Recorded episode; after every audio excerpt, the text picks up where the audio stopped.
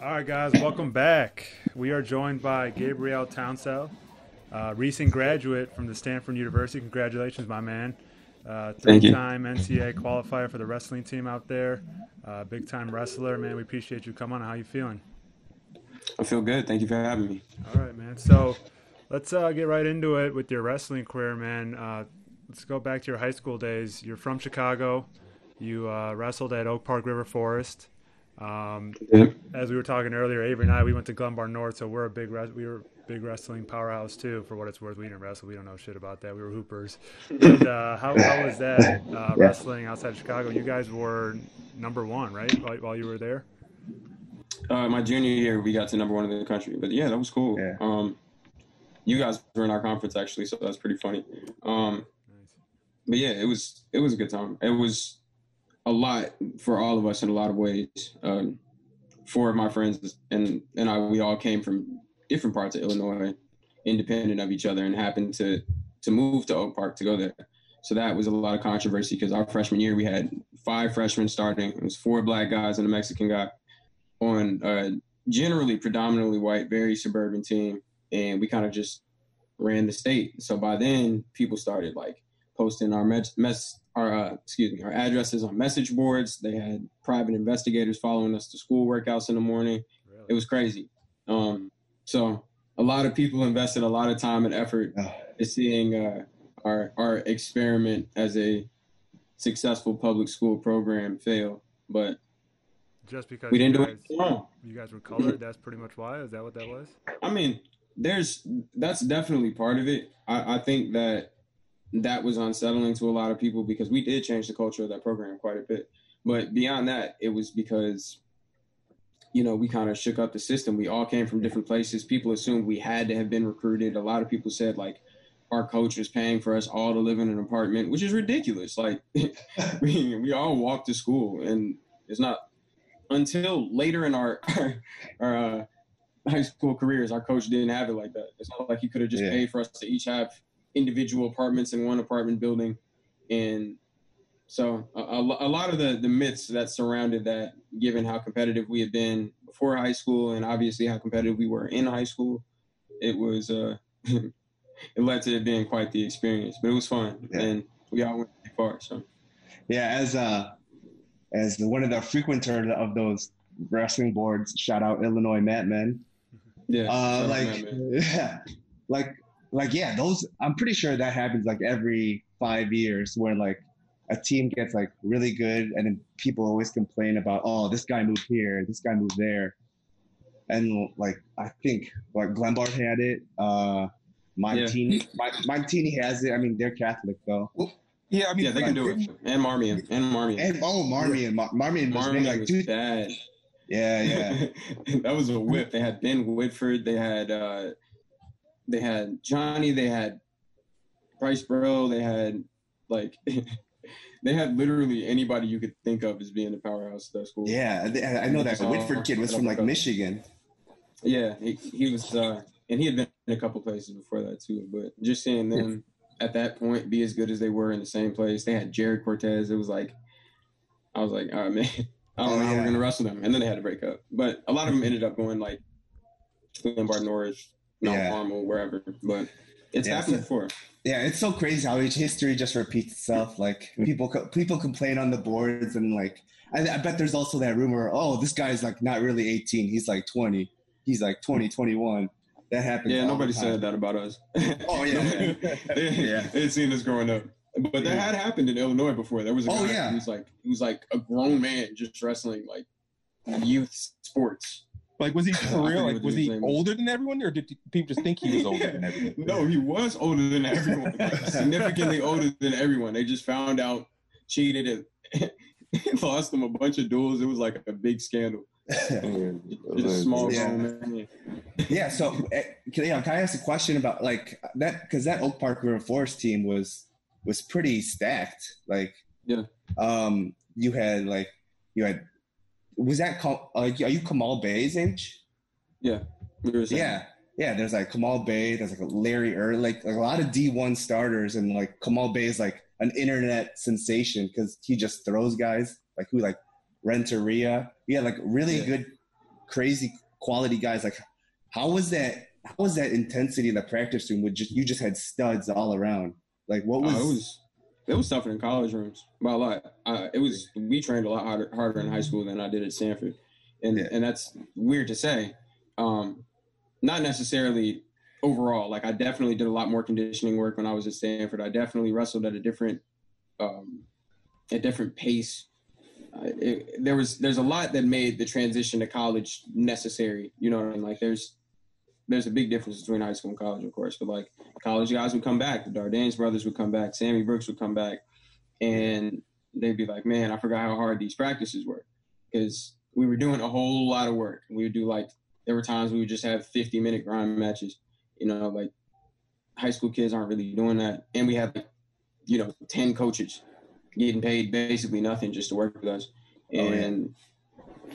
you know having that many bodies in there, that many people who are who were like successful in wrestling. We had, you know, uh, JUCO national champs. We had uh, veterans, world champions. We had, you know, Division One All Americans. Just guys who've been successful in high school, um, and they were all there to work with all of us. So it, it was an intense training environment in that we were expected to always work as hard as we could in a system that was designed for us to do the best that we possibly could and beyond that, like we used to have this. It, it was kind of a joke, but it really wasn't. We we would say we had the best JV in the state because most of the guys who would have made starting lineups in other schools, they were on our, our junior varsity team and they were winning matches against guys who were like pretty solid in other states or even in the same state we were in. Like there were there were quite a few guys that we had in JV who would have placed in state if they had the chance to be starters. Oh, so, for sure. crazy. The, the room was deep the staff was deep, the training was intense, uh, and if you did the work, you were going to get what your body could get out of it. So, hmm.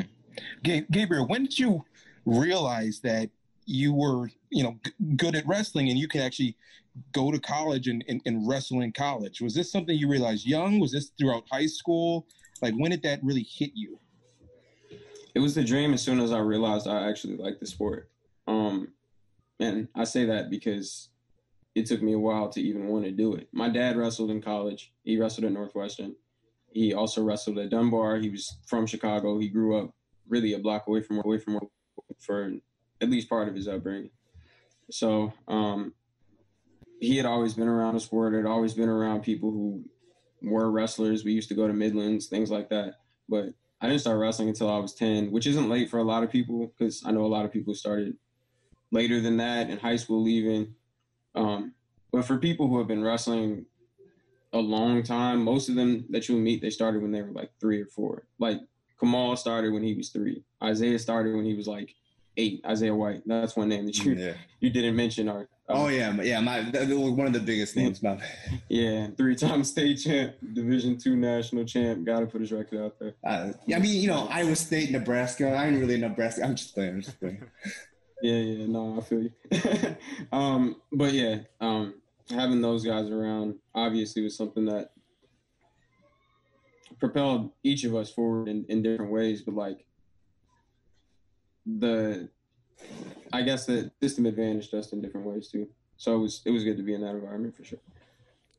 So when you were younger and you figured out that I can wrestle, and then you were mm. in high school, how did you the scholarship just started coming in, the offers and all that? How did that process go about, and why did you choose? Um, none of none of that process was conventional for me. I couldn't even explain that to you like it, it should have happened. I, I really started getting recruited for college when I was in eighth grade, seventh or eighth grade. It shouldn't have gone that way, but it did.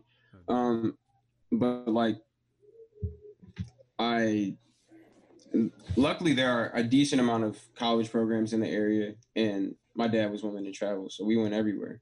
And as long as I was willing to wrestle in every tournament and keep competing at a high level, like I would get more eyes on me. I would I was willing to wrestle anybody to go anywhere to do anything because I, I knew when I was young. First of all, I'm a young black man from the west side of Chicago, and I knew I was intelligent, but I also knew that the best chance for me to get from where I wanted to, from where I was to where I wanted to be, was to do it through uh, like something that I could optimize my time toward completely. And you know, one of the the easiest route that I could think of based on how my life was going was to get an athletic scholarship, and I dreamed of that really as long as I started. I used to draw myself like wrestling for Stanford, so I, I knew that really before high school was the transition in my mind because at the point where I had decided that I was going to basically leave my house behind and go and live in another city to to train. And another dimension of that story is that I didn't live with my family for my freshman year of high school. Like I lived with my dad's high school coach and his wife, who I had met one time before that. Um, like once I had decided that that was the sacrifice that I was going to make, I was going to be all in regardless. So just to kind of tie back to that, like realizing when I was when I was young that like being in those environments, I I mean, guys like Isaiah, Isaiah started when he was eight. Alan Stallings, who wrestled, who wrestled 220 for us, who played football in Indiana. He started when he was around, I think, six, and uh, so it, it felt like I was making up ground trying to keep up with those guys my whole like my whole youth career. But once we actually got around each other, I realized that like we were all putting in the same amount of work. We were all going to make similar sacrifices, and as long as we were willing to to play off each other's strengths and recognize and compensate for each other's weaknesses, we knew the offers would start coming in. So we all started getting them pretty early, earlier than we should have. But it, it kind of started, and it started at that point where we recognized that like we weren't necessarily competing with one another so much as we were competing to build up one another to the degree that we could all do what we dreamed of doing. I'm just now realizing that I hadn't finish that train of thought from the question before. So I'm sorry about that. oh, you're good. All good. Hey, real, I know you mentioned being, you know, a, a young black man, West Side Chicago, went to high school with not a lot of minority wrestlers. Was that part of the reason you you and did you say I think a ten or eleven of your buddies started the Black Wrestling Association? Like, how did that form? How did that start? How did that tie into your up, upbringing um, uh, to a, a collegiate wrestler?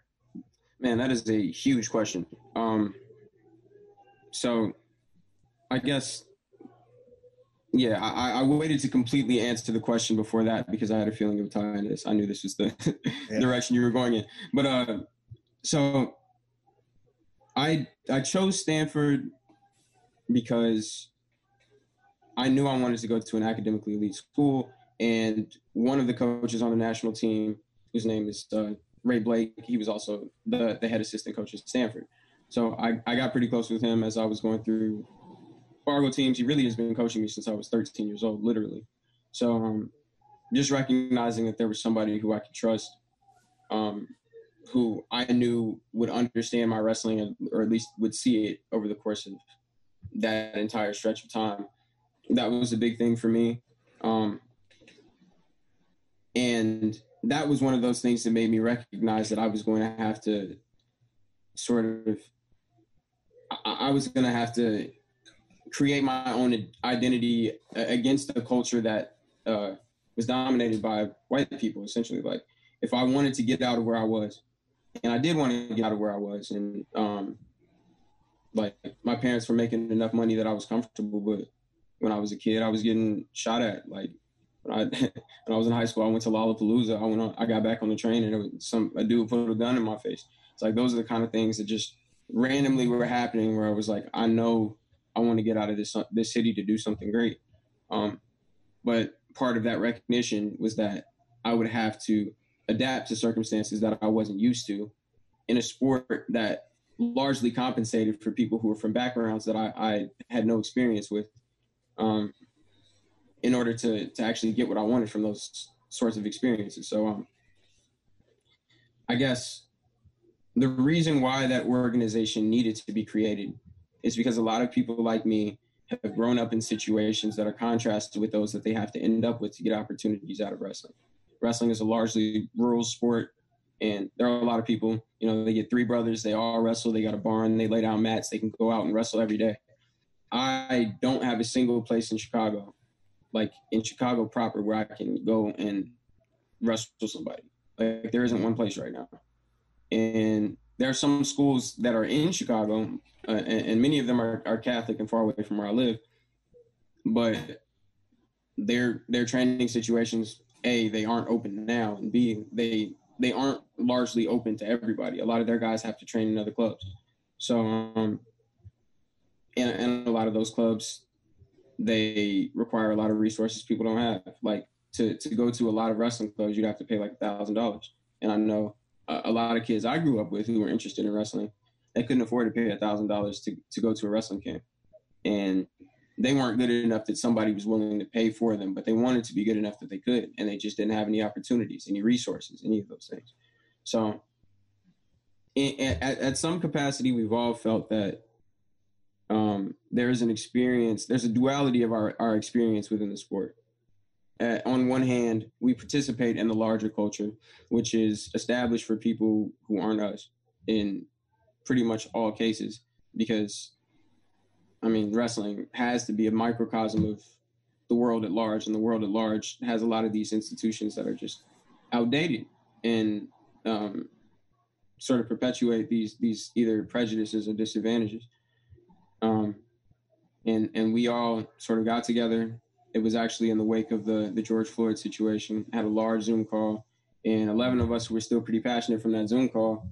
We we hopped on a call and we were like, all right, so what are we gonna do? And in the midst of deciding that we were going to create an organization, uh, Jordan Burroughs actually proposed that we we do a forum that was addressing the situation, so that people knew that like there there was this this sort of unrest that had gone ignored for a certain amount of time, and there was something that needed to to be done about it, given that there you know there are so many black people in the in the wrestling community who have been uh, essential to the development of the culture. And without them being seen as anything more than their accomplishments in a world where um, I guess all of these sort of even refereeing is built for people who aren't like us. Um, things can be uncomfortable they're difficult, and, and, and you kind of have to feel like a distance even between your teammates and you. So we really want to make it so that people who grow up in situations that are at some capacity built for people who aren't them. Um, if there are people like that across the country, we want to we want we want them to know that there's a voice for them, there's a resource for them, and um, to the extent that there are, we would like for there not to be. So we're trying to level the playing field. I know that's a, a big answer, but it's a big question. So yeah, yeah, no, that was a great that was a great answer. Yeah. That's exactly what we were looking for. That was perfect. Yeah. Yeah. So yeah, Gabriel, I actually watched that uh, that USA Wrestling Zoom call, and like um, that's how I first kind of started like you know following you on socials, just noticing like how you you know you you told like a just like an awe-inspiring story about like you know your personal traumas like throughout the season and throughout your life and like how it affected you as a young black man and how some of these guys from like Stanford just like couldn't couldn't relate on the same way to your trauma and they had no bearing whatsoever like on that type of experience.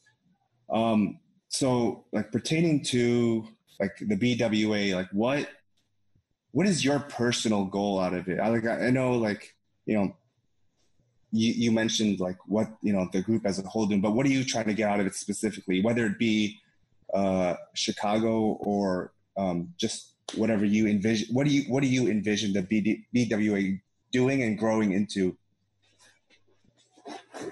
Um that also is a large question. And also sorry if i'm not like tying all these threads all the way together i'm super tired. But uh uh what i want from bwa is exactly what we say our mission is i want to inspire uh inspire connect and empower people who are like me you know black wrestlers and allies. And the mechanism that we say that we'll do that through is through rep- representation, through opportunities, and through equality and fostering all of those things. And so the thing that's really important to me is that we create opportunities for people who don't have them, that we create representation for people who don't have examples or don't know of examples of people who have done exactly what they want to do. And um, there are so many of those. There's there's so many people who just wouldn't recognize that there have been black wrestlers who have been succeeding for a really long time. Guys like uh, guys like Dremiel Byers, who's living with us right now, coaching currently, and is the most decorated American Greco-Roman wrestler ever. um, those sorts of things go over people's heads a lot because we talk about you know the same five people. So what I want is for people to have more resources, more opportunities, for there to be more clubs across the country, um, more schools that kids can go to to continue to, I don't know, live out their dreams. I, I would have loved to have been able to stay in Chicago. I just lowered my seat. I would have loved to have been able to stay in Chicago. Um, my sister stayed in school in Chicago. I didn't get to live with her for senior year. Um, and then for three years of high school, I just lived with my dad in an apartment, and I would come home and see my mom on weekends with him. And that was a certain amount of strain that I wish I didn't have to put on myself to get my to get to my dreams, but I had to. If I could have just stayed where I was, I mean, I was taking high school classes in seventh and eighth grade. I would have started high school with a 4.6 high school GPA, and I would have already had a decent amount of high school credits. Had I gone down that path, I would have been able to graduate when I was 16 and you know i i didn't get to do that because i had to go someplace else in order to actually achieve those dreams. So i want more people to be able to uh, to reach their dreams in the same way that people can in, in in areas where like the systems developed that created those advantages for other people. So okay yeah. I, I you know I, I want everything everything to be equal i want the sport to grow and more than anything i want people who grew up dreaming like me to be able to to achieve those dreams with as as little uh, familial or external sacrifice as possible.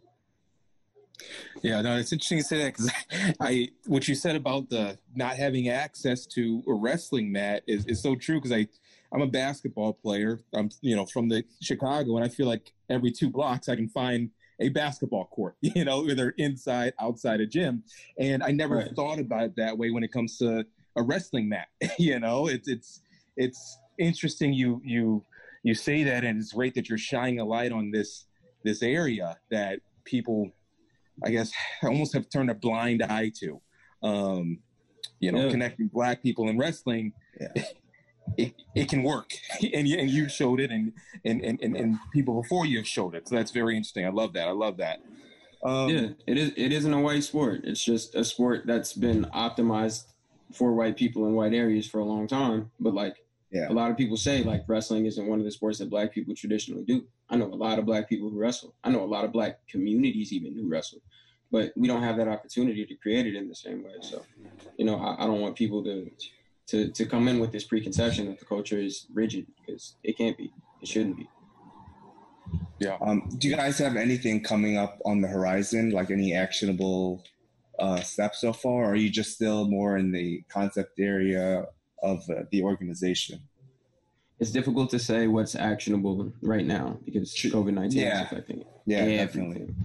In person opportunities are few and far between. Yeah, but um, we have a lot of plans. We have uh, four specific initiatives that we're focused on. Okay. And and three of those four we're putting a lot more primacy on, but we're just trying to figure out what access we have to the things that would actually make those plans possible. So yeah, it, it's it's an interesting time right now. It's hard to say what what would be actionable, but we're looking at Nah, I don't even know if I can talk about. It. No, yeah, yeah. we, we don't want to get you in trouble. We don't want to we'll get keep you. It under wraps.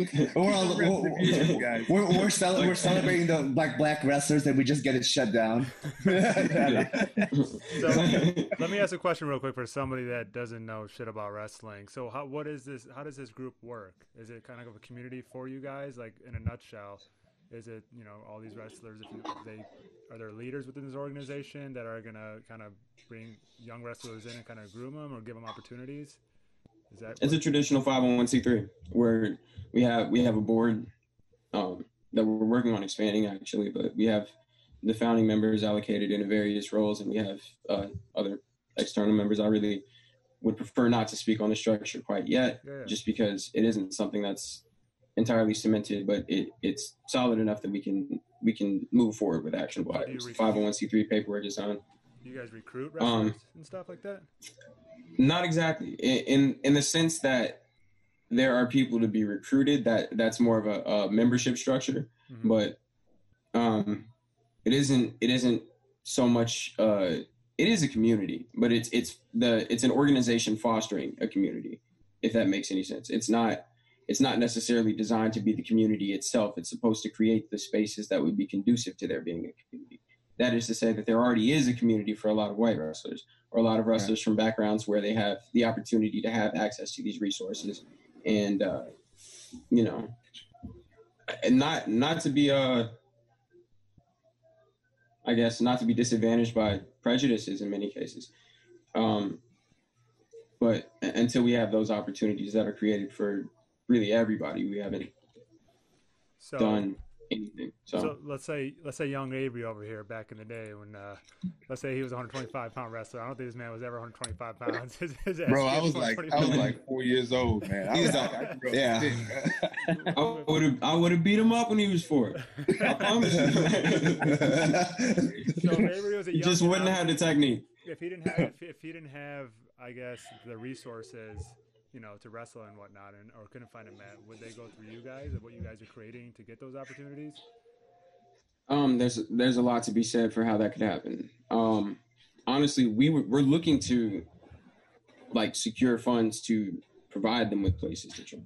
That'd be one way that we could do it, but also, um, we're potentially partnering with people who who have spaces like that. Okay. So it's really just a matter of who's who's willing to support the project at this point and how much we can do. Yeah. Um, both leveraging our connections and, and platforms to actually foster these initiatives that bring about change. But I can't get like I like I said, I can't get too specific yeah. about what that means. But all right, yeah. it's time for your so, comeback, man. Cut that weight, dog. Bro, I'm doing push-ups right now, man. Let me know. Don't do it. I promise you, it's not worth it. You're gonna get down here and and, and you're just gonna get beat up for what? like this ain't funny anymore, man. you cut you cut all that weight. Thought it was a Rocky montage. It's not that. uh, Gabriel, when I, you know, I we we talked about Stanford. We talked about wrestling. How did it feel? You know, weeks, days before, you know, you guys you were at Stanford and you guys ended up getting shut down uh, because of COVID, and then finding out that hey, there's no more wrestling program here. Like, what yeah. What kind of went through your mind? Did you talk to other wrestlers that are freshmen, sophomores, where you know I, I know you graduated, so you're leaving that program and, and, and doing better and, and bigger things. I just want to get what your point of view is. What's everything that's happening with Stanford in the wrestling program and then the other sports that they also canceled.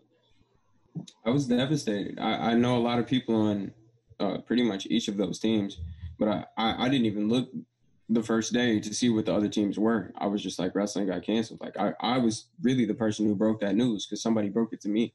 I just got a text at like eight thirty in the morning um, from this girl I'm friends with out there, and she said, "You're lucky you got out at the right time. They just cut wrestling." And I was like, "What?" And I just tweeted it immediately. I didn't know what else to do. It was just like we had to get moving right away. Really, like we had to get something off the ground that, that would make it possible to reverse this. And we really don't know how possible it is to reverse it, but we have to fight it.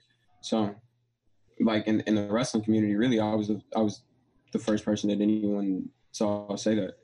Um, so I, I was I was bugging out because it was just like that's I, I still got friends there who don't who might not have the chance to finish their careers, and even to the extent that the ones that I came in with can still finish their careers. There are guys who are still there who really are either gonna have to transfer or gonna have to fight.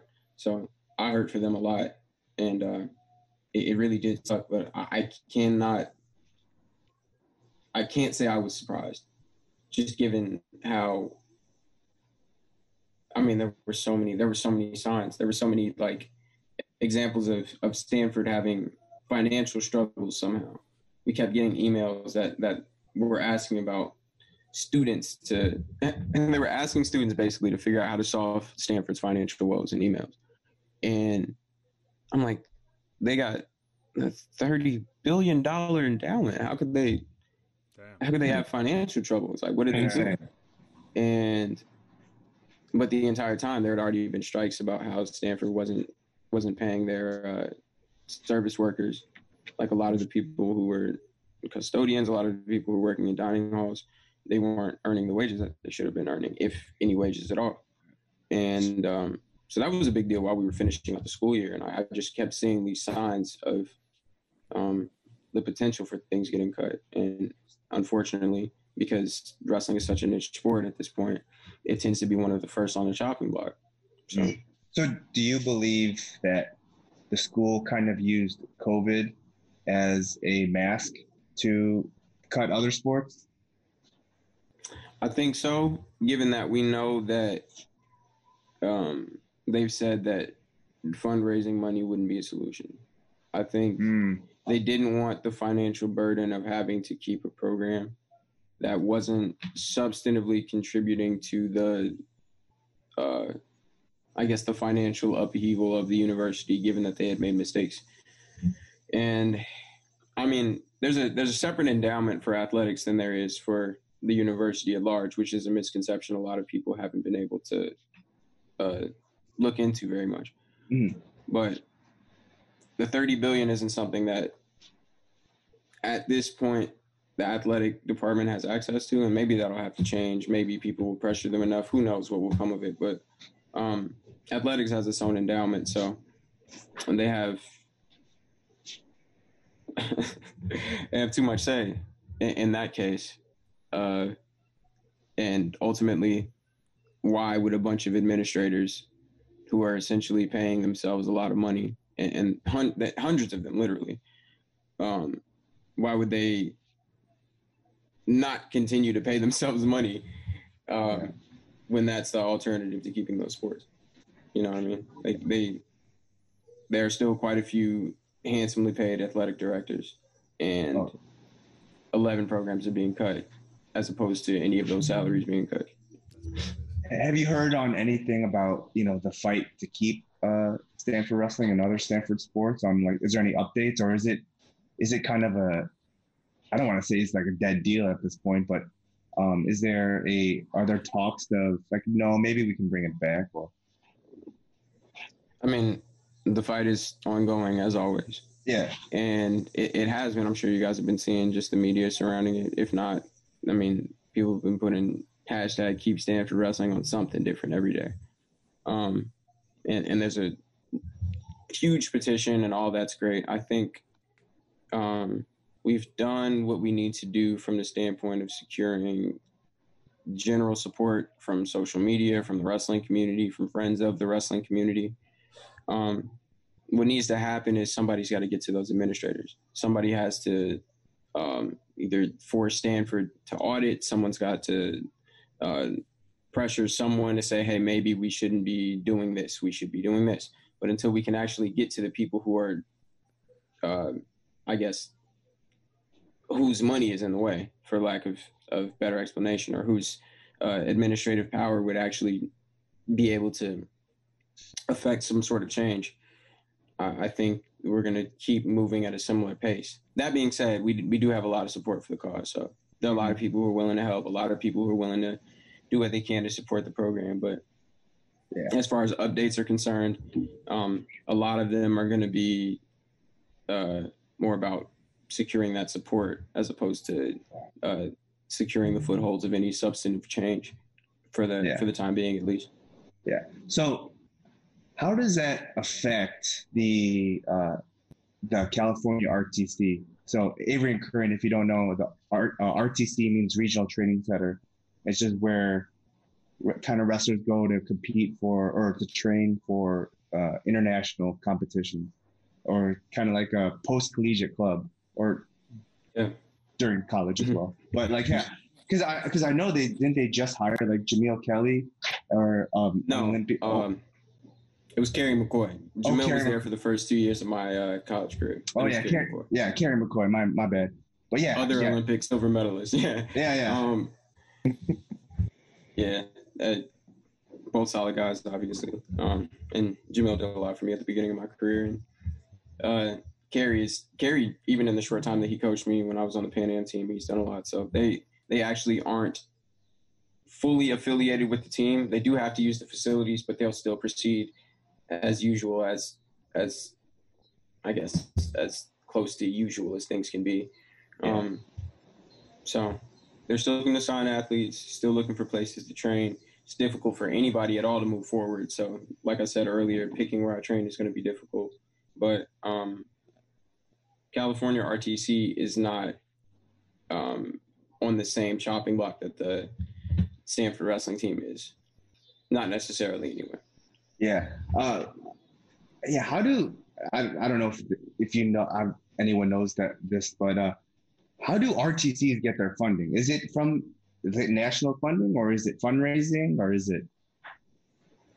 It it's sort of a case by case thing. Most of them, mm-hmm. uh, are, it's a lot. It's a lot of fundraising. Yeah. Um, but it just kind of depends on how many resources programs can get allocated to that sort of thing. But yeah, a lot of them okay. are fundraising. A lot of a lot of RTC athletes' salaries are fundraised or stipends rather fundraised, depending on what the structure of the contracts is. Oh, um, so it kind of works out that way. It, it okay. It, it, works well for a lot of people, but they also are their own separate organizations that do have their own separate funding. It's just that that funding is limited, obviously. So the the operations of RTCs are often fundraised. Gotcha. Now, Gabriel, once now that your your college wrestling is over, I I believe you graduated recently. Congratulations on that. What's Thank your you. next move? What's what are you plotting next? What are you at post COVID once things get better? Where are we going to see you next? Um, two things that I can guarantee are going to happen. I'm going to find some place to train for the next, maybe not for the next few years, but I will be wrestling competitively for the next few years. It's just I need to find some place to train at least for the next year. Um, and I'll keep wrestling internationally, training for the Olympic teams, world teams, that sort of thing. And I'll keep making music. Those are the only two things that I know are going to happen for a fact. Beyond that, everything else is up in the air. But post COVID, I, I, just need to figure out where I'm training, figure out how I'm going to make money, and keep doing what's currently making money. So so you music, music. Hold on, let's let's let's talk on that real quick. Yeah, that you like split that one in. No, so, so that, that was going to be my next point. So I know we're running out of time here, so let's switch gears here real quick. But you are actually yeah. really big into music, right? You have your own music streaming out on all platforms right now. I was, I was peeping mm. earlier before we started. I was like, okay, all right. So how how how is that going? And is that just the biggest passion for you in wrestling, or even bigger? Not as big or bigger at all. It, it was kind of a hobby that I started and got nice at, but I've been writing for a long time. You write every um, day, right? Pretty much, yeah. I, I I try to write every day. I'm not always as successful at it now, but I I used to write every day. I'm usually writing every day. Yeah. But I have a lot of a lot of talented friends who are producers. I produce. Uh, I have a lot of talented friends who are engineers. I'm my own engineer. Um, and I started making music just before I came to Stanford. It wasn't really something that I intended to do. Like I taught myself how to play piano when I was in eighth grade, kept doing it for a while. And then uh, I started writing poetry, started writing music, did spoken word in high school. That's a long story. Kind of got kidnapped into starting spoken word because I, I won this competition thing. And um, then there was this thing called Hip Hop Wing that we did that was like a, a subsect of spoken word where there was this six five white man who had the biggest, strongest rap voice I had ever heard, and he was so nice. And his name was Adam Levin. He goes by Def C. If you look him up on platforms, he's an incredible rapper, one of the best writers out of Chicago for sure. Um, but just thirty year old big white man holding like a room full of people where he would just play beats. We had to come in, we had to freestyle, and then we'd sit down and we'd write. He'd do this thing called 16s for 16, where he'd play a beat for 16 minutes, and people would try to write a 16. Some people would get like eight bars out, some people get 12, some people get a whole 16, it'd be decent. I was in there writing like 50 every time. Mm. And they were all just solid. So they were like, when are you going to record? And I was like, bro, I don't know if I ever will, but I, I think I'm good at writing. And they're like, you are. Yeah. Keep doing it. So I, I just ran with it for a few years. Got to Stanford, started opening for everybody. I opened for T Pain, 2 Chainz, Kamaiyah, Breezy. Right? Yeah, I did Blackfest and um, what's it called? Uh, Frost, which was the other big festival.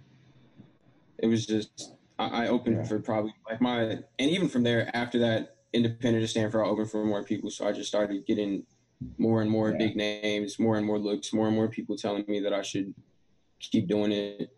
And I've got a, a, a lot of decent sized cosigns that are telling me that they want to put me someplace. So I, I can't say a lot about that really either, unfortunately. but and I also I'm I'm I'm really not trying to flex like that, so I'm not gonna name drop. But um, oh, man, be the plug. it, it's yeah, just, podcast is the plug, a small, man. A small flex, small flex. I mean, I, we do a couple. You know what I'm saying? Ah, okay. Nah, uh, Benny the Butcher DM'd me yesterday from the video that I I posted of me freestyling the other day. I was in the car. I was like, my homie sent him my music, and he was like, "Oh, we want you on the state." So I was like, "Okay." I I I was like, if I was if I was gonna get on a tape with Benny the Butcher, I got to make sure that I can rap like Dudes and Griselda, and I know I can, but I need to get on the beat. So went and found one. Um, just started rapping over it. Posted it on on Twitter and Instagram yesterday, and he DM'd me about that and was saying like he he liked my style, he liked my sound. Um, depending on what my budget is and what I want to do, like we got a couple plays we can make. So that was one. Um, then right when when the quarantine started, like the I ended up getting a call from the producer who discovered Kanye, and he was telling me that I could be one of the guys that he saw going in that direction if he could if he could, you know, bridge any of the gaps. And there's just been a couple little things like that that just keep on happening like like this person from this company or this label or this person who knows this person says this or says that and the reason why i say that's not something to flex about is because until those become actual opportunities i'm not proud of them they're not really right um they're not all that cool to me the benny the butcher one was just because that's actually benny the butcher and if he wants to rap with me he can make that happen yeah. but like with anybody else until there's some money in my pocket until there's something in writing until you know, there's something actually substantive that comes with that. I'm just working and playing the game. It's like, what else is that to do? Yeah, you can so tell me anything forever, but until I actually like see something come of it, like, there ain't no point in me listening to it. All right. So with uh, so with music, what's your what's your creative process like? Oh man, there's a lot that goes into it. So every sound that I hear in my mind, I, am a synesthete, which means like everything that I hear has a color. Some of them have textures. Like I associate sound with color. Sometimes I see it. It's weird to explain, but like that goes into it because I make a lot of my. I'm not a lot of my own beats, but I make a lot of beats, and I do a lot of my own mixing. Pretty much all of my own mixing, and so like I pretty much organize things by sound in my head. That's part of it beyond that, I write whenever I get the inspiration. Uh, my friends will send me beats whenever because they work almost as, as quickly as I work. Definitely not as quickly as I work, but almost as quickly as I work. Like one of my friends sent me like 30 beats the other day. Like I was just like, what is wrong with you, bro? but quarantine, so you know, like, yeah, I, yeah. I, I, I, probably I, I made like 30 beats. I'm not mad at it, but like, um, that sort of thing. My creative process is just seeing what comes to mind and either creating whatever I can make that I feel like would be the best for a project and then deciding what of those songs actually makes the project or uh, making like one off super hard freestyles that I can just throw in the background and put on a mixtape if I want to or like post a video of if I want to keep attention on the music but th- there's always something that has to keep that brand moving as long as I'm wrestling especially since I couldn't promo in the NCAA so I'm, I'm, sure. I'm, sure like the common notion is that you have wrestling on one side and music on the other side, and it's like completely completely on the opposite side of the spectrum, right? But I feel like you probably have a different mindset, right? How do you relate the two? Super similar. They're super similar. In what way? Um, in the sense that like, I don't know. I feel like I use both of them as escapes from things, and if you lean into both of them and do as much work as you can do, you can get as much of yourself as as you're willing to get out of yourself. It's just getting out of your comfort zone. So I think um, just like in wrestling, there are people who start more talented than other people. You, you can start with all the source material, but until you start actually putting in the work and outworking other people and, and making that stretch, none of that talent means anything. So it's kind of like with anything else, um, it's a, it, it's time management, it's tenacity, it's being willing to do crazy things, work crazy hours, um, go crazy places, do unnecessary things to to achieve that end goal, and recognizing that even if you do all of those things, you you break your neck, you you know, you you put all of your effort into it, you recruit everybody, you pay all your money, nothing has to come out of it. But you did the work to better yourself. It's a constant process of refinement. It's dynamic in the sense that wrestling is both aerobic and anaerobic. Music is like it, it's dynamic and it's static. There's so many things that you need to do quickly, but there's so many things that you need to do over a long period of time. And like I think I use one to balance out the other in pretty much all cases. Gotcha. That's cool, man. That's cool how you so what about like before you perform? like what about the nerves? The how do you feel before you perform, and how do you feel before you're you're you know wrestling at nationals or going for a world team? Like what's what what's the nerves like before T Pain? What's the nerves before like? um. So I I don't when I'm about to get on stage, I'm not nervous at all.